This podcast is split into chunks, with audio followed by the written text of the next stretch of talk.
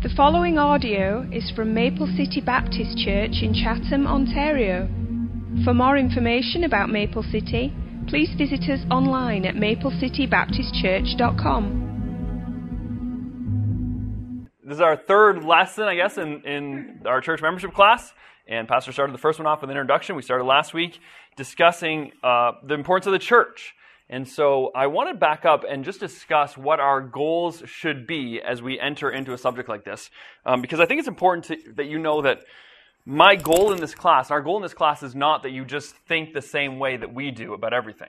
Okay? The, the goal isn't that you decide that whatever the pastor says is right and I'm just going to obey whatever they say. Okay? Um, and so when I thought about what our goals would be, I, my goal is that people can leave a class like this one and say that I believe my position on church membership, my status as a, as a member or not as a member, is according with the teaching of Scripture and is pleasing to God. So, my goal is that as you walk away from this class after six weeks of talking about church membership, is that you can say, I believe that my status as a member or not a member of the church, my, my belief about church membership is in accordance with what the scripture says and is pleasing to God. If you can walk away from this class doing that, then praise the Lord. That's, that's what we want. Okay? I'd like you also to be able to say, I believe my position on church membership is most beneficial for others at the church I attend, is most beneficial for my own spiritual growth, and allows me to use my gifts and abilities to serve Christ and his body. And so if you can say those things, that, that it's beneficial for the church around you, that it's beneficial for yourself, that, that you're being able to use your gifts and your abilities um, well at the church, and that ultimately it's pleasing to God in accordance with Scripture, then that's what we want. So we spoke last week about foundations and footings. Um, the church was instituted by Christ. It was his idea. He's the one that, that started the whole thing. The church membership was vital and necessary for the church in the first century. Right? So we, we got that it was important for the early church, those people who were suffering greatly, who had no other place to turn to, who needed to know the truths and, and to grow. And it just, it, the, the concept of the church, the idea of the church was just a brilliant way of helping people to grow and to learn. And so we got last week that it was important in the first century, and then we began last week to talk about why it's essential in our own lives today. That in the 21st century, church membership is vital and necessary. And the starting point of this discussion is obviously the importance of the church, because if the church isn't important, then church membership isn't important, right? And so we tried to establish last week that the church was vitally important. It was instituted by Christ. Um, it was it, half of the New Testament is written to the church and to local churches in particular. Okay, Paul wrote his letters primarily to either the church or to leaders of the church to explain how the church should be organized. And so we, we find in the Bible the church is very important, but the question becomes for a lot of people, well, can't I be member of a member of the universal church and not necessarily be a member of the local church? And so what is the difference between the universal church and the local church? Okay? Because certainly we can establish that the church is important, but isn't it enough just to say that I'm a member of Christ, I'm, I'm saved, I'm, I'm with Him, and someday I'll be with Him, I'm, I'm a member of the universal body of Christ? Well, what is the universal church? When Jesus speaks about the church, He spoke about it twice, and He spoke about it in two different ways. So in Matthew chapter 16, verse 18, he, said, he tells Peter that upon this rock I will build my church. And when he says that to Peter, we don't assume he's saying upon, uh, upon this rock he's going to build this specific local church in Jerusalem and then all the rest will be kind of built on different rocks, right? The assumption there is that it's upon that rock that he would build his church universal.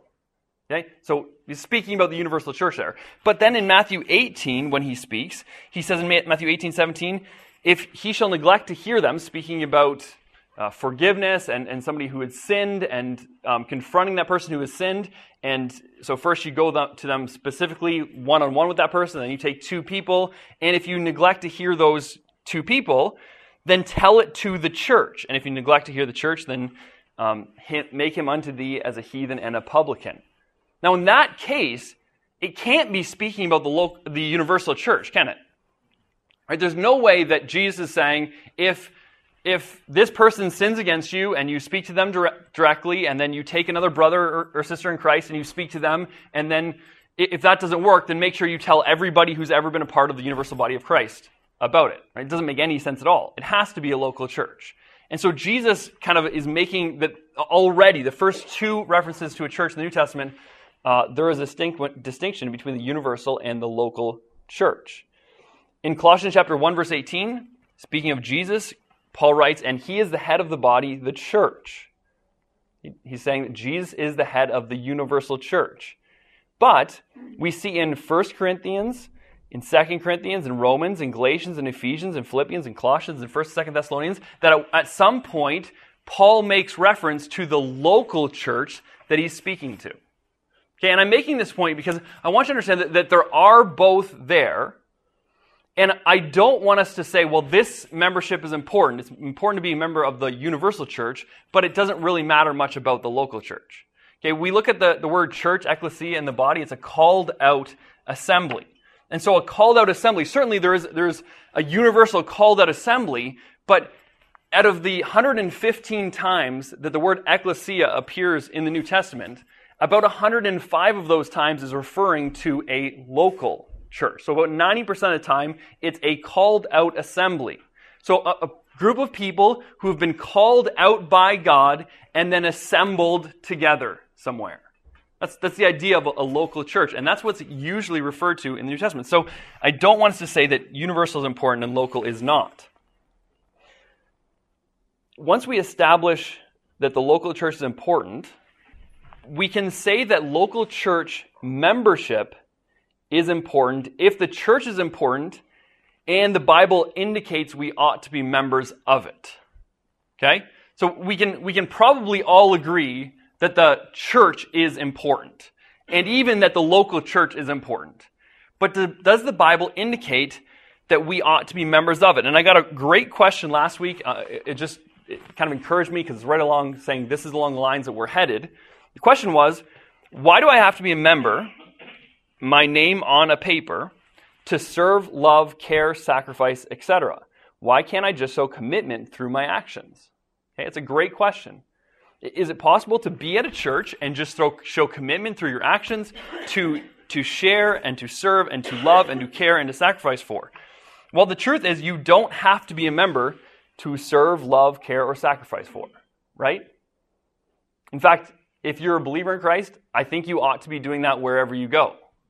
Doesn't matter what location you're at, serving and loving and caring should be something that just marks your life as a believer.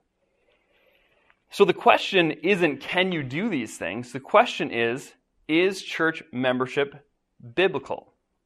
Okay, in, in, the introduction, Pastor made mention of the fact that there are a lot of people who are enjoying the benefits of marriage without actually getting married. Okay?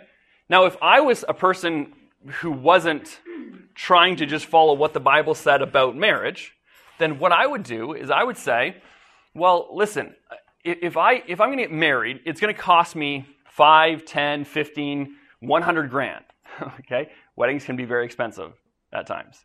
And so it's going to cost me a lot of money to go through this whole thing. Plus, I have to get all my friends together, and then they have to get me a gift, and, and it's just this big hassle for everybody. And we have to get all these court papers signed. And, and you know what? I think that I can just, just do this without the official ceremony, right? I can, I can make a commitment to you and then I can act like I'm supposed to act. And, and I can see why that is a rational position, okay? But the question is not, is it possible to try and act like a husband or act like a wife without actually going through the official ceremony? Because the answer is yes. It is possible to act that way. The question is, does the Bible want you to be married? Does, does God institute marriage and then does he expect that there's some type of covenant or commitment that's made formally between this couple?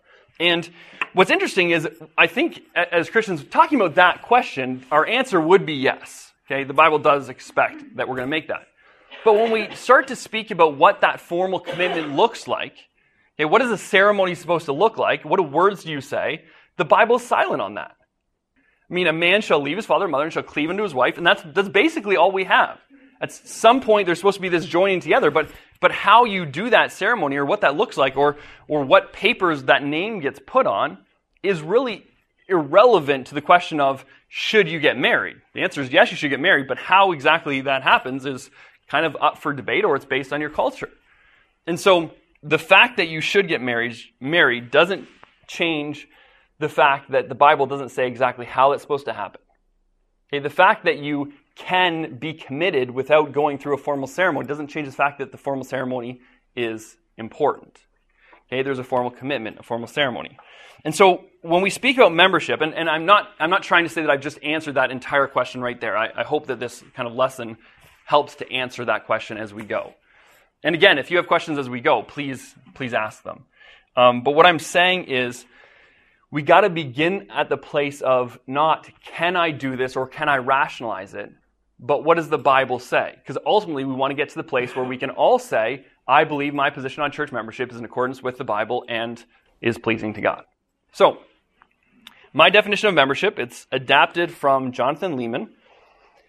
It is that church membership is a formal relationship between a local church and a Christian characterized by the church's affirmation and oversight of a Christian's discipleship and the Christian's commitment to living out his or her discipleship in the care of the church. I think it's important, and so I'm going to say it again. Church membership is a formal relationship between a local church and a Christian characterized by the church's affirmation and oversight of the Christian's discipleship and the Christian's commitment to living out his or her discipleship in the care of the church. And so, church membership is a formal commitment, and it's about the church taking specific responsibility for you. The church affirming you as a believer in Christ, and the church taking oversight or, or responsibility for your growth and your discipleship. And the church membership is about you taking specific responsibility for the church. So you join yourself to it, and it says, the church says, we will now watch over, hold you accountable, we'll, we'll kind of be an oversight of your growth. And, and you, and, and as you join yourself to it, you say, and I will do the same for you. Right? And so it is this, this type of commitment to one another. And so now what I, I want to talk about is just how do we defend that then in Scripture? How do we look to Scripture and say, okay, it, it does really seem like in the Bible there is formal church membership. There, there is, and certainly, like I said, every culture is going to do this differently, but there looks to be something like a, a, church keeping a membership roll, knowing who its members are, and having those members having made commitments to the church, and having the church made commitments to the members. And so, what I want to do is not just cherry picking one verse, I want to take multiple lines of evidence that point in the same direction. The first line of evidence is this the church is to be organized. Okay, the church is to be organized. Now, we have in society a lot of people that say they, they hate organized religion, right? And I, to extent, I, I get that pushback that like it becomes like a business. And we don't want church to ever become like a business. Uh, we spoke about that last week. The church is much more like a family. However, it is a family that is organized. Okay, even within the family, God gave specific responsibilities and, and specific roles for family members. And it's the same way in the church. The church is to be organized. 1 Corinthians chapter 14, verse 33, Paul wrote, For God is not the author of confusion, but of peace, as in all churches of the saints. So we should expect God to be the author of peace or what is something that is that is organized and flows and consistent and makes sense and not somebody who is the author of something that is confusing. We should expect order. 1 Corinthians 14:40 he goes on to say let all things be done decently and in order and that is all things be done in the church decently and in order. That's what he's speaking about. And then Paul made sure to set up the church authority structure. So in Acts chapter 14, we have the record of Paul's uh, first missionary journey, and he goes out to Derbe and Lystra and Iconium, all over the, the province of Galatia. He establishes churches there, and then after being beaten and almost killed at every single place he goes to, he determines that on his way back, rather than taking the easy route back over land, he is going to travel back to all the churches that he established, or all the places that he went and was, was an evangelist, to make sure the church was set up properly. And so in Acts chapter 14, verse 23, it says, And when Paul ordained them elders in every church and had prayed with fasting, they, they commended them to the Lord on whom they believed. So Paul goes back and he ordains elders in every church. So he, he looks at the church, whom he knows who is a part of that church, and he ordains elders in the church. He sets up the organization of the church. In the book of Titus, we see Paul sending Titus to organize a church on Crete.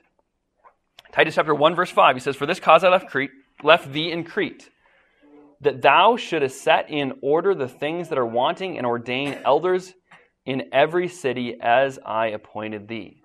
I want you to go back to the church that's, that's started, but it's just disorganized. It's in chaos. It's confusion. It's disorder. And I want you to get it organized. I want you to, to ordain elders to set things in order. Uh, in 1st and 2nd Timothy, Paul wrote to tell Timothy how to properly shepherd the church in his care. In 1 Timothy 3:15 he says, "But if I tarry long, that thou mayest know how to behave thyself in the house of God, which is the church of the living God, the pillar and the ground of truth." So it's important that that there are elders, that there's an, a church governance, that there is church polity, and that there's uh, a specific type of behavior that happens among church members and with, within the church. So that's the church is to be organized. Um, the second line of evidence that points to, the, to a formal church membership is the early church seemed to know who its members were. So we have, on a number of occasions, a numerical record of what's going on within the church. How many people are added to the church? Okay, it's not just a, a, a random group of people, it's a certain number of people. And then in Acts chapter 6, when the church has grown quite a bit, we have these Greek speaking widows who are being forsaken. Now, now, you think about this scenario. You have a church that has grown immensely, and now they have a program set in place. And so, are, are programs biblical? Well, I mean, yeah. Every time you start to like set up anything, it eventually becomes some kind of program. The question is, does the program glorify God? Is it going in the right direction? All those things. And so they have this program where they, they take care of widows within the church. And now there are these men who are Greek speaking, so they're not, they're not Hebrew in their original language. And they come and they come to the leaders of the church and they say, hey, listen, nobody is take care, taking care of our widows. So the program that's set about to take care of the members of the church, to take care of this, this body here, is forsaking this group of ladies within the church. Well, that's, I mean, that, that, that's a very difficult thing to do if you don't know which ladies you're supposed to take care of. Right? So, so somebody's attended the church once or twice. Then are they, are they now ladies that you take care of? What if they attend three different churches? Who's responsible for taking care of those ladies? Right? But it does make sense if those ladies have come to Christ, been baptized, made some kind of formal commitment to this, this church, and now we say, okay, those people are now in our care, and if we're not taking care of them like we ought to, then we should find a way to rectify the problem. And so that's what they do. They look out among them, which means they specifically knew who they were looking out on, and they chose seven men who had different qualifications and put them in, in, in authority to make sure that that job got done. And again, all that whole process is very difficult if you don't know who your members are. So who does the choosing of those seven men? Who are, from what pool of people do we choose from? But because we know this is the church, because these are the people that have made commitment, we know then who goes out, looks, and, and makes the choice. So, the early church seemed to know who its members were. The third line of evidence is the believers knew who they were accountable to. The believers knew who they were accountable to. So Hebrews chapter 10, verses 24 and 25 says, Let us consider one another to, provo- to provoke unto love and good works, not forsaking the assembling of ourselves together as the manner of some is, but exhorting one another, and so much the more as you see the day approaching. And so, so we have commands to be accountable to one another. And the Bible tells us that part of that, part of my responsibility between one another, is that I need to exhort and encourage you to love and good works. Okay? So I want to make sure that you're growing, you're doing the right thing, and if you're messing up, then I talked about that, but I can I constantly encourage you to, to try and be more like Christ. And if you're not showing up at church, then I go and get you.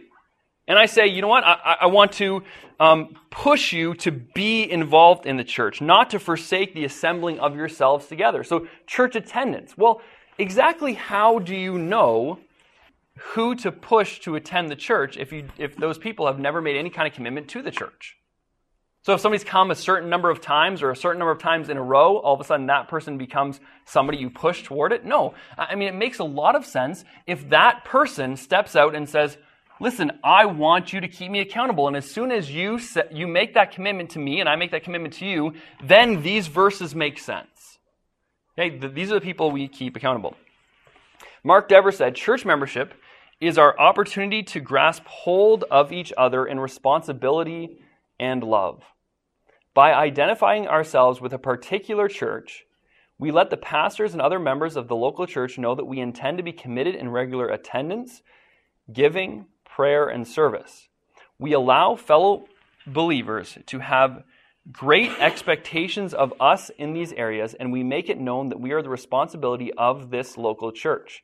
We assure the church of our commitment to Christ in serving with them, and we call for their commitment to serve and encourage as well. So there is this commitment that we've made. Number four, the believers knew who to rebuke. So in 1 Timothy 5:20, Paul tells Timothy, "Them that sin rebuke before all, that others also may fear." Well, do you think he was encouraging Timothy to go out in the street and to try and find unrepentant, unregenerate sinners and bring them in church and then rebuke them before everybody? I mean, would that make any sense at all? No, clearly not. And so it does, it seems like every single time, and, and it happens over and over and over again in the New Testament, that the church is told to deal with the sin of people, that it's, that there's an assumption that you know that these people have, have made a commitment to the church, that they're members of the church. You don't just deal with an unsaved person's sin. That, that's really not what they need to be brought in, and embarrassed in front of the church, right? The people that need that are the people that have made commitment to do that and then the process of church discipline has got to the point where it, it, it can, it, it, has to be brought before the church. Okay? And so the believers knew who to rebuke. Uh, in Titus 1.13, um, Paul told Titus, This witness is true, wherefore rebuke them sharply that they may be sound in the faith.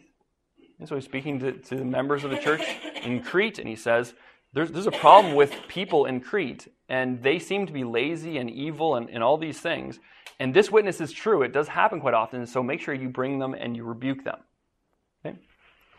So that they will be sound in the faith. And then we have, and we're going to get into this in a, in, a, in a couple lessons, but the whole issue of church discipline and how that functions and how that is just impos- impossible to have that function correctly without church members. Okay, so the believers knew who to rebuke. The believers made a commitment to honor and to submit to specific local authority.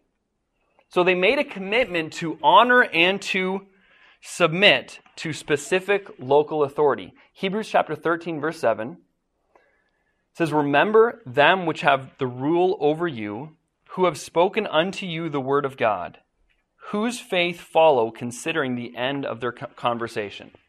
And so he tells the church there, you got to remember them.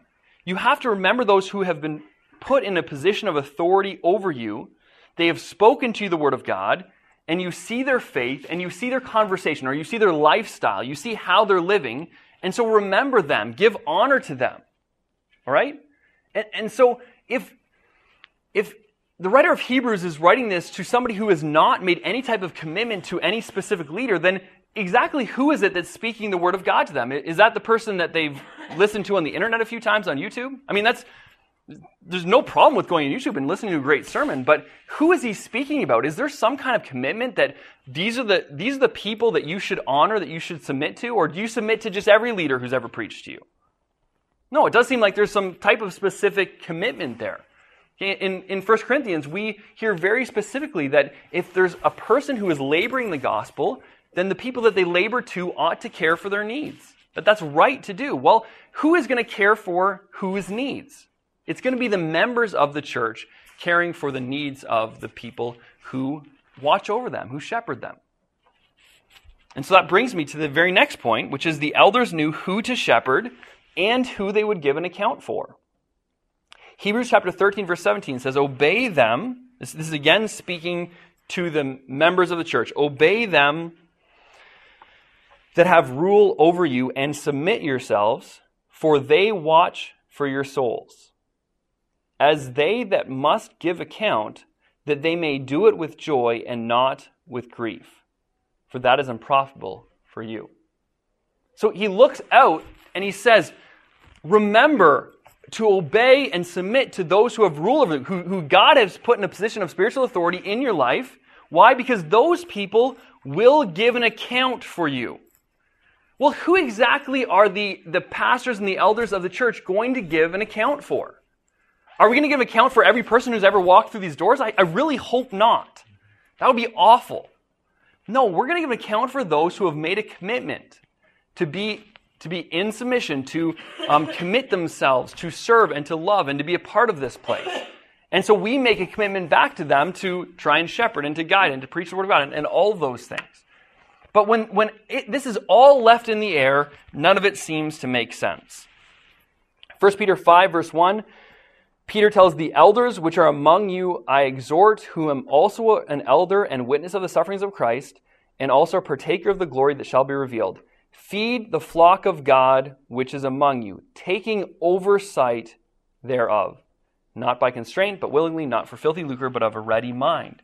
And so there's specific instructions to elders to be examples, to feed, to care for, to shepherd, to guide, all of these things to a specific flock of God which is among them.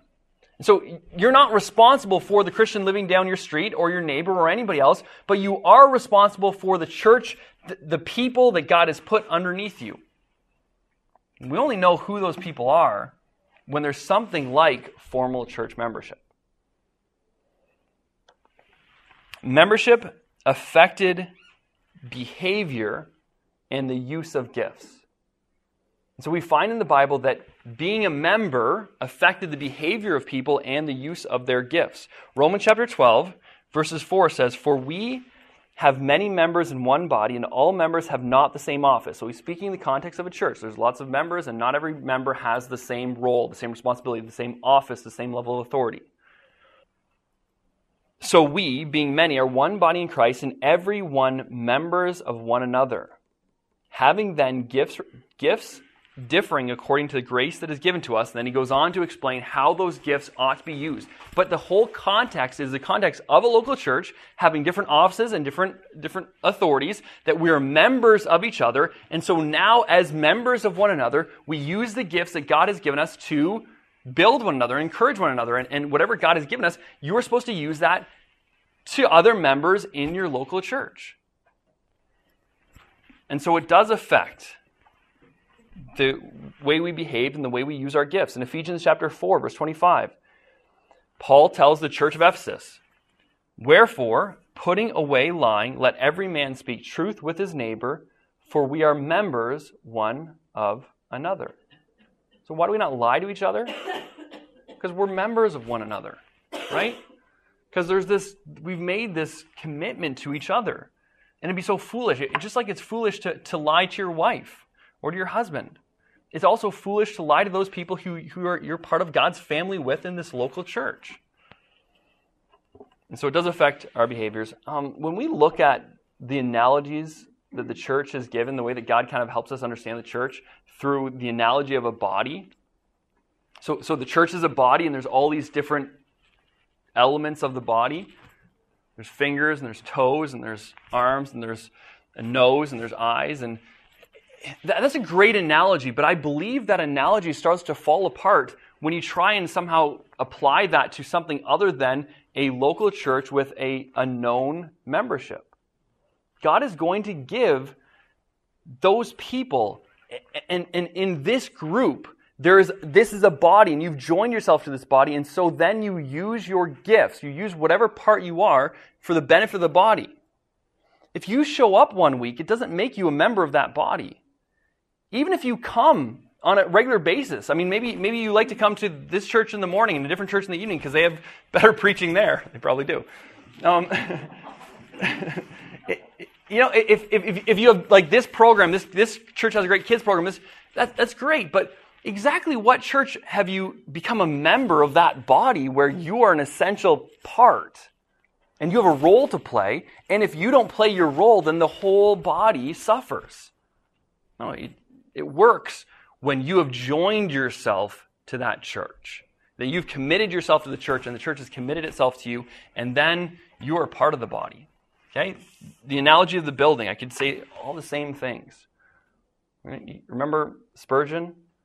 You can't just be a brick shouting, you're just as good of a Christian, right? You, you got to be part of that building, part of that house, doing your, playing your role. So, church membership, I believe, is seen very clearly throughout Scripture. I believe, yes, there's not one chapter and one verse that, that, that specifically lays out exactly how the membership covenant should be laid out and how every church should word it and, and all of those things. But when you look at the New Testament and you look at it's written to local churches, it's really hard to say, okay, great, I'm a member of the Universal Church, but I don't need to make any type of specific commitment to a local church.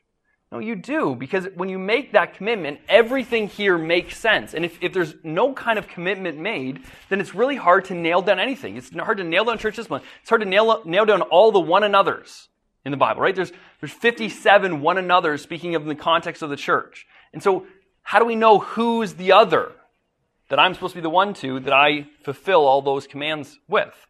You know because there's a commitment made. And so church membership is, is following Jesus to a place where you can become more like him. You can become committed to a church, but not to Christ. So I want to make this very clear. Church membership is not the be all and end all because it is possible to be a member of a church and not to be committed to Christ. But I don't believe it's possible to be fully committed to Christ and never desire to be committed to a church. The church is his bride, right? Listen, if, if you came up to me and said, hey, listen, Dan, I really like you. You're a great guy, and you know, I think we should spend some time together, but can I tell you something? Your wife drives me nuts. I mean, seriously, Tara can't stand to be around that, that girl she's got all these issues and all these problems and she just bothers me. She rubs me the wrong way. You know every time i'm with her i just get frustrated and i don't want to have anything to do with your wife but man i love you. You're great. You know what i'd say? Get out of my face. I, I have no time for somebody who is trying to tell me that i'm great but misses this bride of mine. Thinks it's not worthwhile thinks it's unimportant. Well, the, my bride is important right I love her. Right? And so you go into the context of Christ and the church. He died for her. And so it is silly for us to think that we can have this great membership with this great relationship with Christ and then say, Yes, but I, I, know that this is your bride, and I know that that's what you've given to me for my discipleship, that, that this is what you've instituted for the glory of your kingdom to grow and, and for all these things to be done, that this is, this is your plan, but I don't want anything to do with that. It makes a lot of sense when you say, Yes, I'm going to be committed to that. I'm going to play my role. I'm going to be part of that body. Yeah, I'm going to use my gifts and my abilities to function. Uh, all of this makes a lot of sense in the context of being a member of a local church. And can I tell you something? Church membership throughout the history of the church, it's just been a normal thing. I mean, like it's it's fairly recently that you, we seem to have a lot of community churches that are just wondering about this idea of membership. But you look at, at just about every strand of the church, and there was something like church membership. Yes, it looked different in different cultures, but there was some kind of understanding of who was a member of this place, who was committed there, who was responsible for the place. And so we're not just kind of making this up out of thin air. Uh, we are to follow Christ, and I think part of that is following him in church membership. The local church membership is a question of biblical obedience, not personal preference. I believe this isn't just a, I prefer this or that. I believe it's a, a matter of biblical obedience. But as I said at the beginning, my goal, honestly, is that you'll walk away saying, This is what I believe the Bible demands of me. This is what I believe is going to glorify God in, in the issue of church membership. Martyn Lloyd-Jones said, We must grasp once again the idea of church membership as being the membership of the body of Christ and as the biggest honor which can come a man's way in this world. You become a member of the church, you commit yourself to it, and it is an honor. It is an awesome thing to, com- to make this commitment. It's, it's, a big thing. It's not, it's not something to take, be taken lightly or just do on Sunday because you kind of like the preaching that, that morning. No, this is a big commitment, but it is an honor. It's an awesome honor, and it's an awesome responsibility. So I think Martyn Lloyd-Jones had it right. All right, so I, I know that, that the past couple weeks we have been kind of discussing some of these foundational things. I, the truth is, with um, the title this week, I was thinking the titles were like role, rules and regulations, or legislation and lists, or commitment and coordination. All those things were, were titles that came to my mind, and I thought they're all super boring. And so don't even mention what the title is. And I just did. Um, but I, I, get that right now we're kind of just laying this foundation still. Next week we will be building. Next week we are going to talk about specific roles and responsibilities of church members to one another. And so now that we've established this idea that the church is important and that membership to the church is important, we can very easily go to okay. So now that you're members, now that this is what this looks like, how do we how do we play this out in real life? Okay, and that's what we're going to talk about next week. So we'll, we'll talk about the the responsibilities of elders to the people, of the people to the elders, of the people to one another. Okay, members. And so um, we'll talk about that. We'll, we'll get into issues in the following weeks of church discipline and discipleship within the church. And then we'll speak about some more common questions, misconceptions, objections. I encourage you, if you have any questions or anything you want addressed, please put in the offering or give it to me or talk to me or, or whatever you'd like. Okay? Pastor? Observation. I'm sitting here listening to this about church and membership. I think one of the challenges we have in this place is, um, of course, people have bad experiences with membership or churches, yep. which really sort of paint them. And then they come to a place where I think is very loving and kind and accepting and warm, and we try to meet those needs, and so they just feel sort of comfortable being here mm-hmm. without making that real commitment. Yep. And I think one of the challenges that we have, and what we're trying to address, is that um, the importance um, and the privilege of, of coming with other people to say, I'm here for the long haul, mm-hmm. and I'm here to be shaped and molded and shaped and encouraged and corrected. That's kind of intimidating, but when it's done God's way, it's mm-hmm. a beautiful thing. Mm-hmm. It is life transforming. When we mm-hmm. get part of the church and understand not only the privileges, but yep. the awesome responsibility. Absolutely. We cannot grow into maturity. Yep. And it's nice to be in a place where people love and care for you. But if you're not willing to make that commitment sometimes, uh, we miss out on that. Yep. And, and, I think that's a challenge that we have as a church because I, I think it's a nice church. Yep. You, know. you hit the nail on the head there because if I was to, like, uh, of the question that was asked at the beginning, you know, can I do all those things without being a church member? And the answer is, okay, yes, you can do all those things, and you can, you can even experience, you will experience some of the benefits um, of being a church member just by being around them, okay, as they live out their faith around you. But the two words that maybe define the difference would be commitment and accountability. And those two things, they're almost necessary for some type of formal membership within the church. I need to know who's committed. You need to know who you're accountable to. Th- those things make sense when you have people that, that step out and make the formal commitment. Okay? And so, pastors, you're absolutely right. It's, it's wonderful that we have a church that is kind and welcoming and, and going to make you feel at home, but truly what's going to benefit yourself and the church is when there's commitment and accountability.